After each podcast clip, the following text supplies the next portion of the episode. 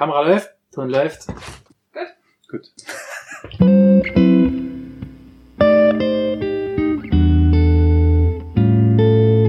So, herzlich willkommen zum Podcast Nummer 007. Heute mit dem Thema Whisky und ich habe mir da auch jemand Erfahrenes zur Seite geholt. Zwar den ähm, Jörg aus PJ's Whisky Shop in äh, Völklingen-Ludweiler. Und passend zu 007 haben wir nochmal geguckt. Daniel Craig ist der neue James Bond, der endlich Geschmack bewiesen hat und auch endlich mal Whisky trinkt. Über die Marke sagen wir zuerst mal nichts, aber es ist im Skyfall und im Spectre so heißt er. Wie es ausgesprochen wird, weiß ich nicht. Deswegen auch der Jörg, der sagt mir, wie man alles richtig ausspricht. Jörg, ich sitze hier bei dir in der Warnperle in äh, deinem Whisky-Shop und ich wurde als erstes gefragt, äh, Whisky trinken doch nur alte Männer. Jetzt gucke ich mir dich so an. Wir sind ungefähr im gleichen Alter. Ich zähle mich nicht zum alten Eisen. Bei dir hat diese Whisky-Leidenschaft schon früh angefangen. Sag doch einmal selbst, wie kamst du zum Whisky und warum trinkst du überhaupt Whisky? Ja, hallo André. Erstmal herzlich willkommen hier bei uns in der Warnperle und bei PJ's Whisky Shop. Ich freue mich, dass du da bist und dass ich bei dir zu Gast im Podcast sein darf. Ja, wie bin ich zu Whisky gekommen? Tatsächlich hat mein Patenonkel mir viel beigebracht über Obstbrände mhm. und durch die ja, Mittelalterleidenschaft meines Bruders bin ich dann irgendwann von Obstbränden äh, zu schottischem Whisky übergewechselt quasi. Und mit dem ersten Besuch in Schottland und dem ersten Besuch einer Destillerie, wo man eben nicht nur die Arbeit sehen kann, sondern auch alle Gerüche wahrnehmen kann und auch Whisky vor Ort probieren kann, war eine Liebe und Leidenschaft geweckt, die äh, bis heute andauert. Und das ist schon 20 Jahre her. Wahnsinn. Okay. Äh, für alle, die uns ja jetzt ja nicht sehen, wir sitzen natürlich auch passend hier im, im Kilt, sagt man, ne? Im, im Schottenrock hier, in tollen Sesseln und erzählen euch natürlich perfekt was über Whisky. Ja, ich hatte Fragen gestellt der Community zum Thema Whisky und da kam natürlich ganz am Anfang die Frage, was ist überhaupt Whisky? Kann man das so erklären, was Whisky ist? Ja, im Prinzip ist Whisky ein Destillat aus Getreide in Eichenfässern gereift. Das ist so quasi die heutige Version. Gleichzeitig kommt meistens immer die Frage, wer hat den ersten Whisky gebrannt oder wo ist der erste Whisky gebrannt worden? Tatsächlich ist es so, dass schon die alten Ägypter zur Herstellung von Parfüm die Destillation erfunden haben, so dass also der Streit zwischen Irland und Schottland eher, ja, wie soll man sagen, Liebhaberei ist okay. äh, und für die Spezialisten. Und es ist auch so, dass die Kelten früher auch Destillate hergestellt haben aus Gräsern, Pflanzenteilen und Wurzeln. Mhm. Äh, die Geschichte mit dem Getreide als Grundzutat ist erst wesentlich später fester Bestandteil des Herstellungsprozesses geworden.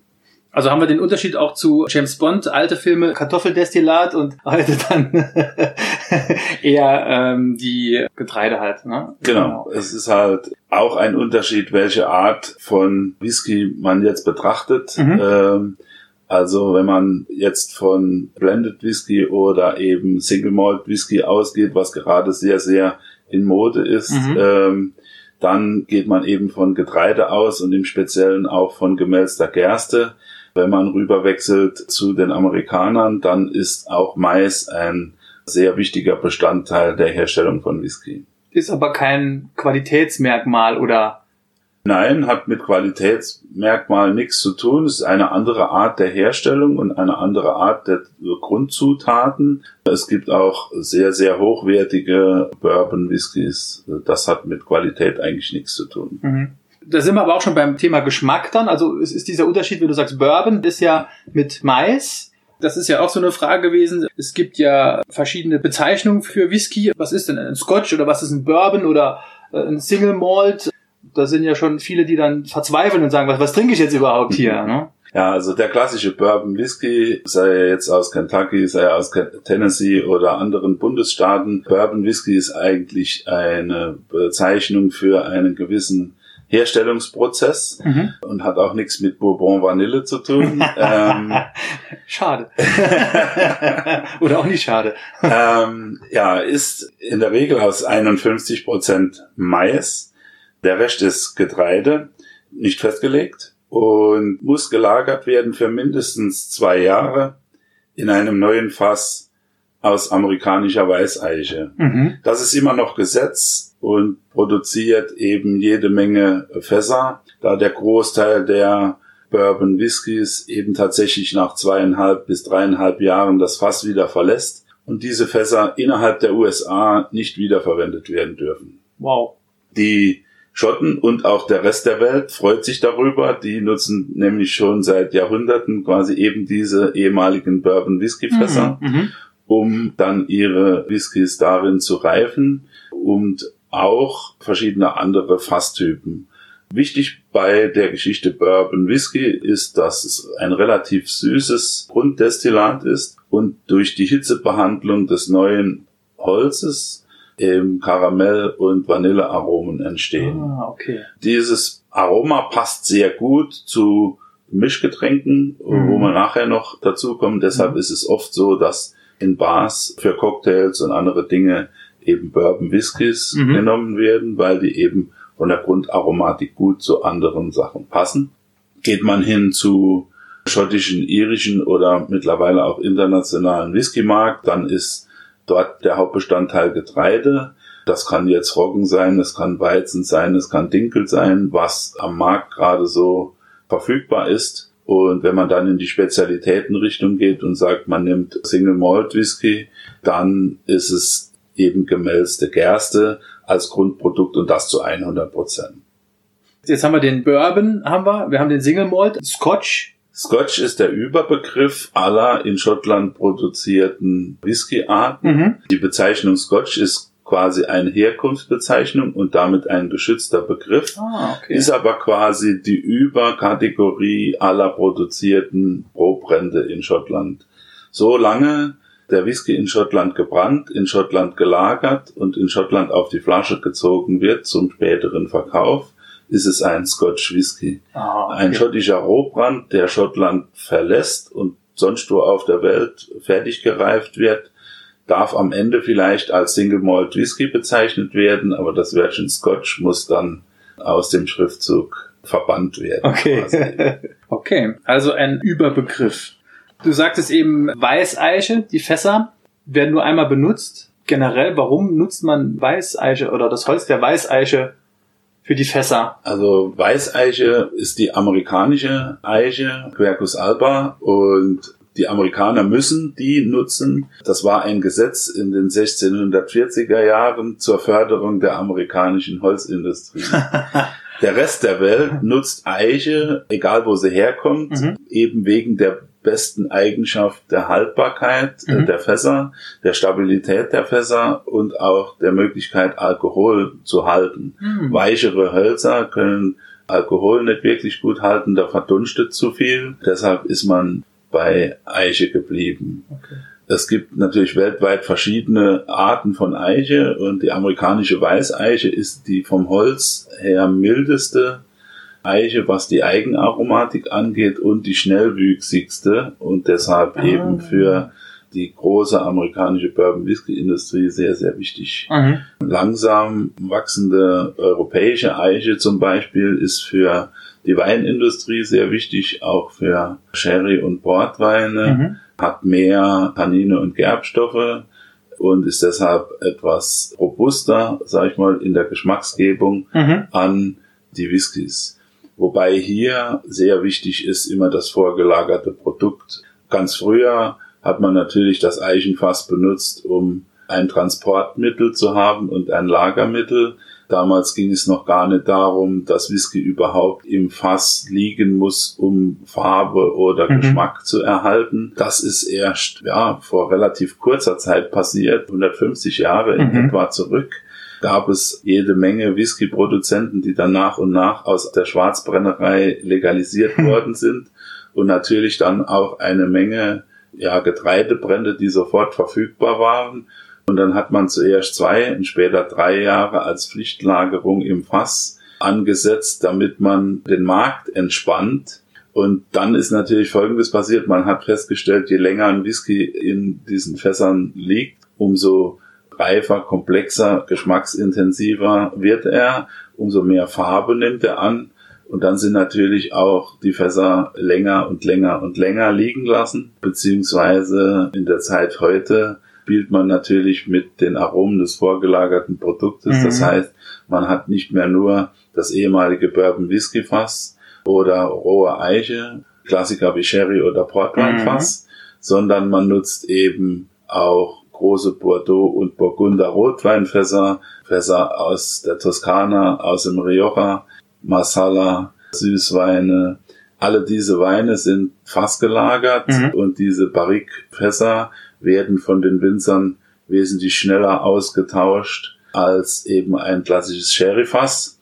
Und so hat die Whisky-Industrie sich natürlich umgeguckt nach Rohstoffen und hat rumexperimentiert, welche Aromatik des vorgelagerten Produkts, welches Weines passt ideal zu meinem spezifischen Rohbrand. Mhm. Denn Whisky ist deshalb die Spirituose mit dem breitesten Geschmacksbild, weil es eben so viele Brennereien gibt, die schon einen unterschiedlichen Rohbrand produzieren und dann auch noch in unterschiedlichen Fasstypen gelagert, eben unterschiedliche Geschmacksbilder am fertigen Whisky hervorrufen.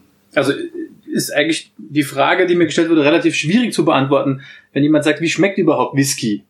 Wenn du jetzt sagst, es gibt äh, schon Brennereien, die spezialisiert sind auf Geschmacksrichtungen, dann kommt das Fass nochmal dazu, äh, dann kommt es auch nochmal drauf an, wahrscheinlich wie jeder selbst einen, einen Geschmack empfindet. Aber äh, du hast auch hier so einen äh, schönen Bogen, wo man sich, glaube ich, ein bisschen dran orientieren kann als, als Neuling, in, in welche Geschmacksrichtung das so gehen kann. Genau, also es gibt mal vom Grundbrand abgesehen zwei Dinge, die den Geschmack des Whiskys sehr stark beeinflussen. Das eine ist ein Raucharomatik, die beim Herstellungsprozess des Whiskys eben dazukommt.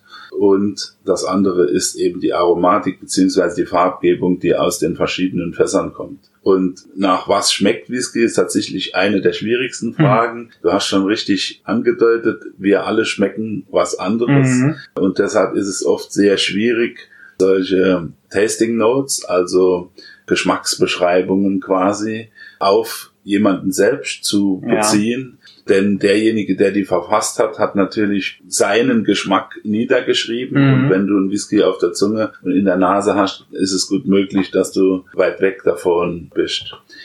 Ich habe eben schon von Vanille und Karamell gesprochen bei diesen stark getoasteten amerikanischen Fässern für den Bourbon Whisky. Das ist natürlich eine Aromatik, die sich bei Whisky weltweit auch bemerkbar macht, wenn man eben diese Fässer nutzt. Das überträgt sich natürlich von diesem Bourbon Whisky Fass dann auch auf das Destillat, mhm.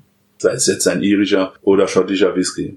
Es gibt viele Getreidenoten, es gibt gräserige oder kräutrige Geschmacksrichtungen, es gibt sehr fruchtige Whiskys und dann natürlich auch rauchige, teerige, phenolische Whiskys, wenn eben mit Torfrauch mhm. gearbeitet wird und diese Aromatik im Spiel ist. Gewürzaromatik hat man auch sehr oft. Das hat zwei Hintergründe. Das kann an der Volumenprozent Alkohol liegen, dass man sagt, okay, das ist pfeffrig oder es geht sogar in die Chili-Richtung. Okay. Es kann aber auch an Eichenholz liegen.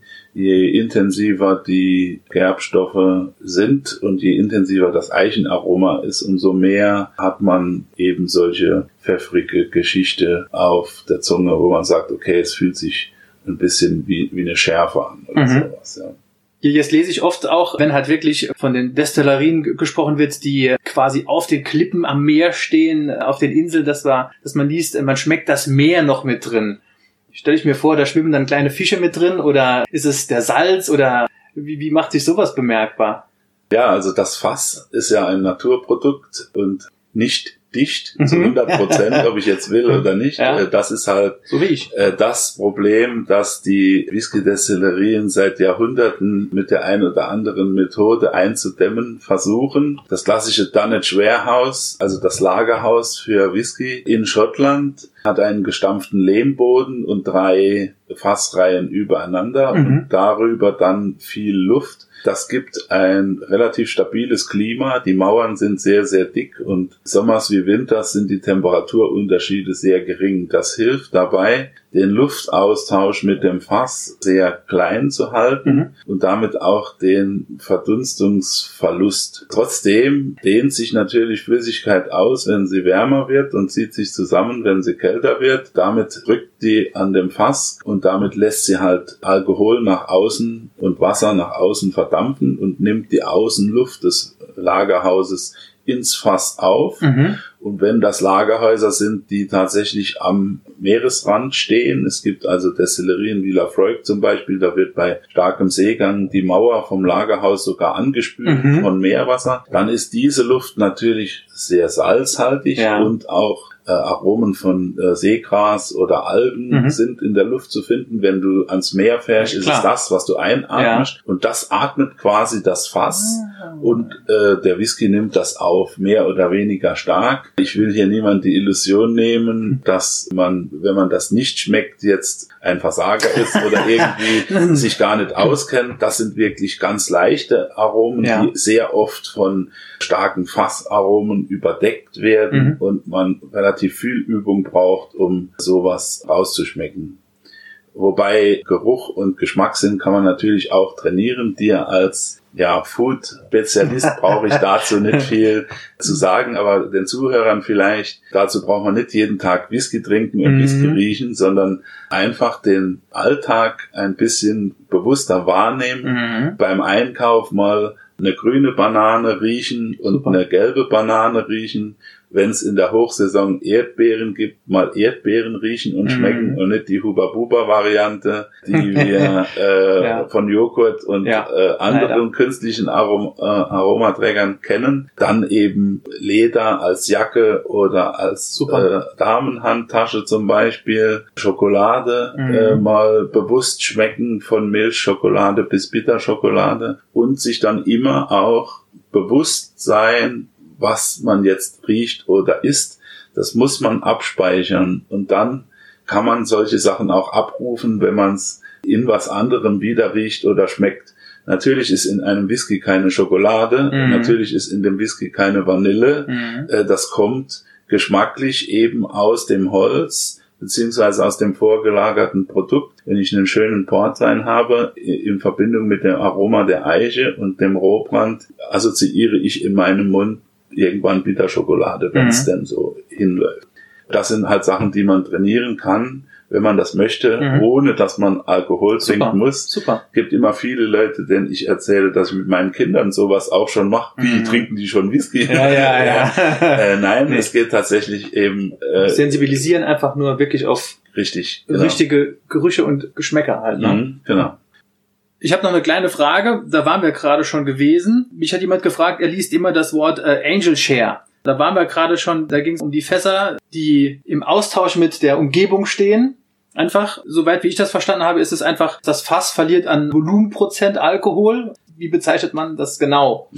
Also Angel Share ist quasi der Anteil der Engel an der Whisky-Produktion. Das ist das, was verdunstet und verfliegt über die Jahre der Lagerung. Man sagt, bei schottischem Klima in einem klassischen Dunnage Warehouse mit dicken Mauern etwa zwei Prozent pro Jahr. Das Fass atmet und nimmt immer Moleküle auch mit. Das kann zu Anfang mal erst der Alkohol sein und der Whisky wird quasi alkoholisch schwächer im Fass. Es kann aber auch Wasser mitgehen und der Whisky wird stärker, weil mehr Alkohol dann im Fassinhalt drin ist. In Schottland, wie gesagt, etwa zwei Prozent pro Jahr im Schnitt. Auch das mittelt man immer mit einem Alter von 10 bis 15 Jahren. Zu Anfang, wenn das Fass randvoll ist, ist es natürlich viel, viel weniger. Mhm. Je leerer das Fass wird über die Jahre, umso mehr oder höher ist natürlich auch dann der Angels Share. Wenn man es wird ja weltweit Whisky produziert. In Äquatornähe ist zum Beispiel bei relativ hoher Luftfeuchtigkeit und hohen Temperaturen hat man bis zu 16 oder 18 Prozent Verlust pro Jahr. Deshalb sind oft asiatische Whiskys oder indische Whiskys sehr, sehr jung, trotzdem relativ geschmacksintensiv, Mhm. da ein hoher Austausch zwischen Holz und Rohbrand eben gegeben ist, gibt aber da selten Whiskys mit hohem Alter, weil eben nur noch Mini-Reste quasi in den Fässern wären. Ja. Okay. Was auch ganz oft gefragt wurde, wie oder wann trinke ich denn überhaupt Whisky? kann man sagen, man trinkt Whisky nur am Morgen vor dem Zähneputzen oder was ist die, was ist die beste Art, ein, genau, sagen wir es einfach so, was ist die beste Art, ein Whisky zu trinken? Ja, sehr, sehr schwierige Frage. von morgens bis abends, ohne jetzt übertreiben zu wollen, ist eigentlich alles möglich. Mhm. Es kommt immer auf die jeweilige Situation an. Whisky ist kein Getränk, das ich mir jetzt quasi morgens schon hinter die Binde kipp, um den Tag zu überstehen. Mhm. Äh, Im besten ist, Fall nicht. Im besten Fall nicht, genau. Äh, Whisky ist für mich und für viele, viele andere ein Genussprodukt. Wenn man natürlich in Schottland unterwegs ist und eine Rundreise macht und Destillerien besucht, dann kann das mal recht früh am Tag sein, weil man ja noch ein Stück später Entfernung hinter sich zu bringen hat mhm. und eben Ortswechsel hat. In der Regel würde ich sagen, ist aber so am Nachmittag oder frühen Abend Zeit, wenn man zu Hause ist, wenn man Freunde trifft oder eben auch eine gute Zigarre raucht, die hervorragend zu Whisky passt, je nachdem, was man da eben aussucht. Kann sich natürlich auch gegenseitig überdecken, aber wenn man eine Kombi hat, ergänzt sich das mhm. hervorragend. Mhm. Ich für meinen Teil bevorzuge auch die kalte oder kühlere Jahreszeit, was Whisky angeht, Natürlich trinken wir im Sommer auch den einen oder anderen Whisky, aber je höher die Temperatur oder die Außentemperatur ist, umso schwieriger wird's, mhm. weil auch ich sag mal, die Temperatur des Whiskys beim Genuss eine relativ große Rolle spielt. Ja. Und wenn ich 35 Grad Außentemperatur habe und mein Whisky die gleiche Temperatur, weil ja. er eben in meiner Bar steht mhm. äh, irgendwo, dann ist das viel zu hoch mhm. und wird mich ob des hohen Alkoholgehaltes des Whiskys auch relativ schnell aus der Bahn mhm. werfen und ist auch genüsslich eher kontraproduktiv. Bezüglich des Glases gibt es zwei Varianten und die haben natürlich auch noch tausend Formen. Mhm. Es gibt ein Nosing oder Tasting Glas, das ein bisschen bauchig ist mit einer relativ kleinen Öffnung. Das kann es mit Stiel oder ohne Stiel geben.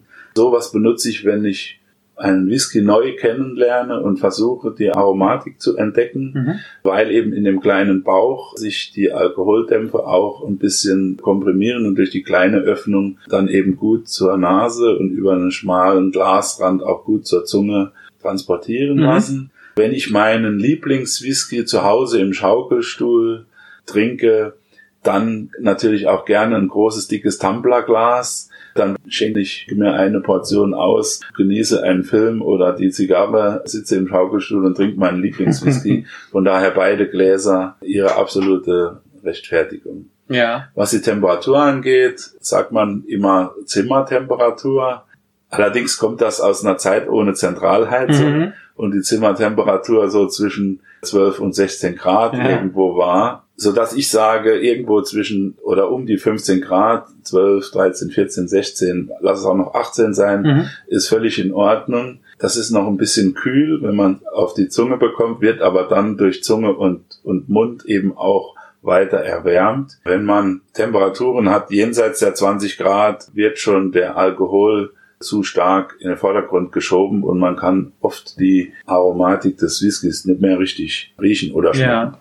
Also dann auch runterkühlen mit Eis oder es gibt ja auch diese Whisky-Steine, die keine Flüssigkeit absondern. Sind wir auch bei dem Thema Wasser, ne, automatisch durch den Eiswürfel oder es gibt ja auch die Möglichkeit, Wasser hinzuzufügen zum Whisky, um mehr Aromen zu entfalten, wahrscheinlich um den Alkoholgehalt niedriger zu machen oder? Genau, also ähm, Whisky-Steine ist quasi so die moderne Version der damaligen Kühlmittel, denn der Begriff, den jeder aus der Bar kennt, Whisky on the Rocks, mhm. was man heute mit Eiswürfeln assoziiert, kommt natürlich von solchen Kühlsteinen, mhm. die man früher halt benutzt hat, um eben Getränke kühler zu machen. Später hinaus ist es dann zu diesem Eiswürfel gekommen, der halt den Kühleffekt hat, aber nachteilig auch den Effekt, dass er, wenn er schmilzt, halt eben Wasser hat und deshalb das Produkt quasi wässriger macht, wenn mhm. du so willst. Grundsätzlich sage ich immer, Eiswürfel ist nicht das Problem. Es kommt immer darauf an, wozu ich die benutze und in welchem Whisky. Mhm. Wenn ich an der untersten Produktgrenze bin und sage, 40 Volumenprozent ist das Minimum, damit das Produkt überhaupt Whisky heißen darf, mhm. dann brauche ich dort nicht unbedingt äh, einen Eiswürfel, der mir dann auch noch Wasser bringt und das Ganze dann eben irgendwo bei 25 bis 30 Volumenprozent liegt. Man hat dann wirklich ein wässriges Mundgefühl. Mhm. Wenn ich aber im Sommer bei 30 Grad ein sehr hochprozentige Fassstärke trinke mit jenseits der 50 oder sogar mhm. 55 Volumenprozent Alkohol, dann nutze ich den Eiswürfel für zwei Dinge. Ich kühle den Whisky, damit ich nicht 35 Grad Whisky-Temperatur mhm. habe und ich habe gleichzeitig ein bisschen Wasser, das mir die Volumenprozente ein bisschen reduziert. Denn Fassstärke Whiskys zu trinken ist sehr anspruchsvoll mhm. und Wasser öffnet quasi das Produkt und man kann besser Aromen riechen und schmecken, mhm. wenn es jetzt weniger Volumenprozente hat. Aber es ist immer interessant zu sehen, wie sich so ein Whisky verändert, wenn man ein bisschen Wasser gibt und er sich ein bisschen öffnet. Das kann man mit einem Eiswürfel machen bei Hitze im Sommer, man kann es aber auch mit gekühltem äh, stillem Wasser tun, wenn man jetzt im Winter eine Fassstärke probiert, einfach um auszuprobieren, wie sich eben der Whisky verändert. Also im Grunde ist auch das Produkt, was man in der Flasche so kauft, mit 40 Volumenprozent plus nicht das ursprüngliche Produkt, das aus dem Fass direkt kommt, sondern das wird schon vorher so verwässert, dass man eine gewisse Geschmacksrichtung hat, die der Konsument dann schon so vorgegeben kriegt. Genau, also Whisky ist nach der Destillation als Grundprodukt irgendwo zwischen 68 und 74 Volumenprozent äh, Alkohol stark. Neuerdings haben viele Brennereien den Whisky oder reduzieren die Volumenprozent Alkohol beim Whisky schon vor dem Einfüllen ins Fass auf 63,5 Volumenprozent, weil man festgestellt hat, dass es stark genug ist, um die Aromatik des Fasses aufzunehmen, aber nicht so stark das Fass angreift und man deshalb eine längere Lebenszeit für die Fässer hat. Mhm. Natürlich gibt's auch Brennereien oder Abfüller, die die volle Stärke einfüllen, sonst gäbe es keine Whiskys mit 66 oder 67 Volumenprozent mhm. Alkohol nach sechs oder acht Jahren Lagerzeit. Aber grundsätzlich ist es so, man kann den Whisky als Grundprodukt schon auf eine gewisse Volumenprozente verdünnen. Oft ist es aber so, dass dann erst nach der Lagerung der Whisky, bevor er in die Flasche kommt, auf die gewünschte Volumenprozentzahl eingestellt wird, da auch die Höhe der Volumenprozent Alkohol eine Frage ist, äh, wie hoch ist die Versteuerung oh. und damit wie hoch ist der Flaschenpreis mhm. am Ende. Mhm. Jörg, eine wichtige Frage habe ich für dich. Ich wurde von einem äh, Bekannten angesprochen, der hat gesagt, du, André, du als, als alter Connoisseur guter Brände und Zigarren, mein Opa der hat noch, der ist mindestens 40 Jahre alt Whisky im Keller liegen. Und habe ich gesagt, boah, 40 Jahre alter Whisky ist natürlich was, was Gutes. Bin dorthin und habe dort gesehen, eine Flasche ohne Altersangabe. Ist jetzt der, der Whisky 40 Jahre alt oder warum gibt's äh, Jahreszahlen auf Whiskyflaschen und generell könnte ich den noch trinken? Ist der noch haltbar? Wie lange hält sich Whisky überhaupt? Ja, das ist auch eine gute Frage. Grundsätzlich ist es so, es gibt verschiedene Bezeichnungen auf dem Whisky-Etikett die zwingend notwendig sind. So zum Beispiel der Nenninhalt der Flasche, die Volumenprozent Alkohol und eben um eine Nachverfolgbarkeit äh, zu haben, ein Abfüller. Mhm. Eine Altersangabe ist auch per Gesetz nicht zwingend notwendig, da ja schon klar ist, ein Mindestalter von drei Fassjahren ja. muss gegeben sein. Alles andere ist, ich sage mal jetzt, eine Angabe, die man zusätzlich macht, auf dem Etikett, um eben dem Genießer einen Anhaltspunkt zu geben, mhm. äh, wo er sich äh, befindet. Grundsätzlich zählen als Altersangabe nur die Jahre im Fass. Also gleich zur Frage vorweg, wenn ein Kellerfund gegeben ist, mhm. ohne Altersangabe, der jetzt 40 Jahre im Keller liegt, der ist nur so alt, wie er auch wirklich im Fass war. Mhm. Bei guter Lagerung ist er natürlich trinkbar mhm. und Keller sind üblicherweise ein guter Ort, so sie trocken sind, um Whisky zu lagern, denn nach dem Abfüllen in die Flasche verändert der Whisky sich geschmacksgebend nicht mehr wirklich und deshalb okay. zählen auch die Lagerjahre in der Flasche nicht. Wenn man Altersangaben aufs Etikett draufschreibt, gibt es zwei Möglichkeiten. Man kann eben ein Alter angeben, indem man schreibt 10 Jahre, 12 Jahre, 15 Jahre. Dann ist es so, dass das jüngste verwendete Produkt in dieser Flasche eben dieses Mindestalter haben muss. Mhm. Oft bei Blended Whiskys ist es ja so, dass mehrere Fässer zusammen geblendet werden, also gemischt werden und Dann ist es halt wichtig, es können ältere Fässer mit in diesem Produkt sein, aber das Mindestalter auf der Flaschenangabe, wenn man eins draufschreibt, ist das Alter des jüngsten verwendeten Fasses.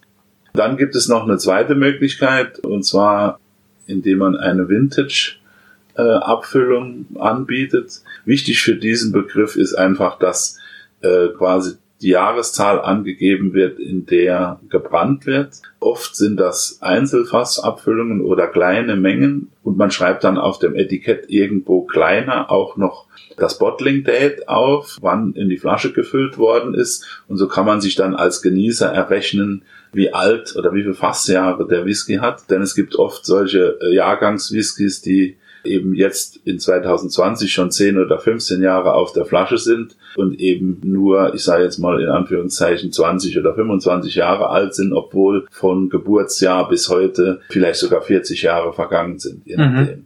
Das bringt mich nochmal zurück kurz zur Lagerung solcher Flaschen und wie ist Whisky haltbar. Eine geöffnete Flasche würde ich innerhalb zwei Jahren, maximal drei Jahren doch trinken. Mhm. Danach lässt der Geschmack deutlich nach, weil auch in der Flasche natürlich verdunstet. Der Korken einer Whiskyflasche ist ein Mehrfachkorken und deshalb nie ganz komplett verschlossen wie im mhm. Weinkorken. Und hier ist derselbe Effekt wie bei einem Fass. Die Temperatur dehnt den Whisky aus Aha, und zieht okay. ihn wieder zusammen und damit äh, ist ein Luftaustausch in der Flasche, wo immer wieder auch äh, Moleküle mit verschwinden. Mhm. Wenn eine geschlossene Flasche ist, dann bitte stehend lagern, nicht liegend wie beim Wein, denn der hohe Volumenprozent Alkohol wird den Korken irgendwann auflösen und die Flasche läuft aus. Ah. Man kann, um den Korken ein bisschen feucht zu halten, die Flasche zweimal im Jahr drehen wenn man sowas als Sammlung aufbaut, sollte man die Flaschen sowieso kontrollieren, je nach Lagerplatz, ob es nicht Stockflecken gibt irgendwo, denn einen wirklichen Sammlerwert hat eine solche Flasche nur, wenn das Etikett und auch der Karton oder die Dose, die dabei ist, tiptop in Ordnung ist, mhm. ohne Rostflecken oder Stockflecken oder Schimmel oder sonstige ja, Sachen. Okay.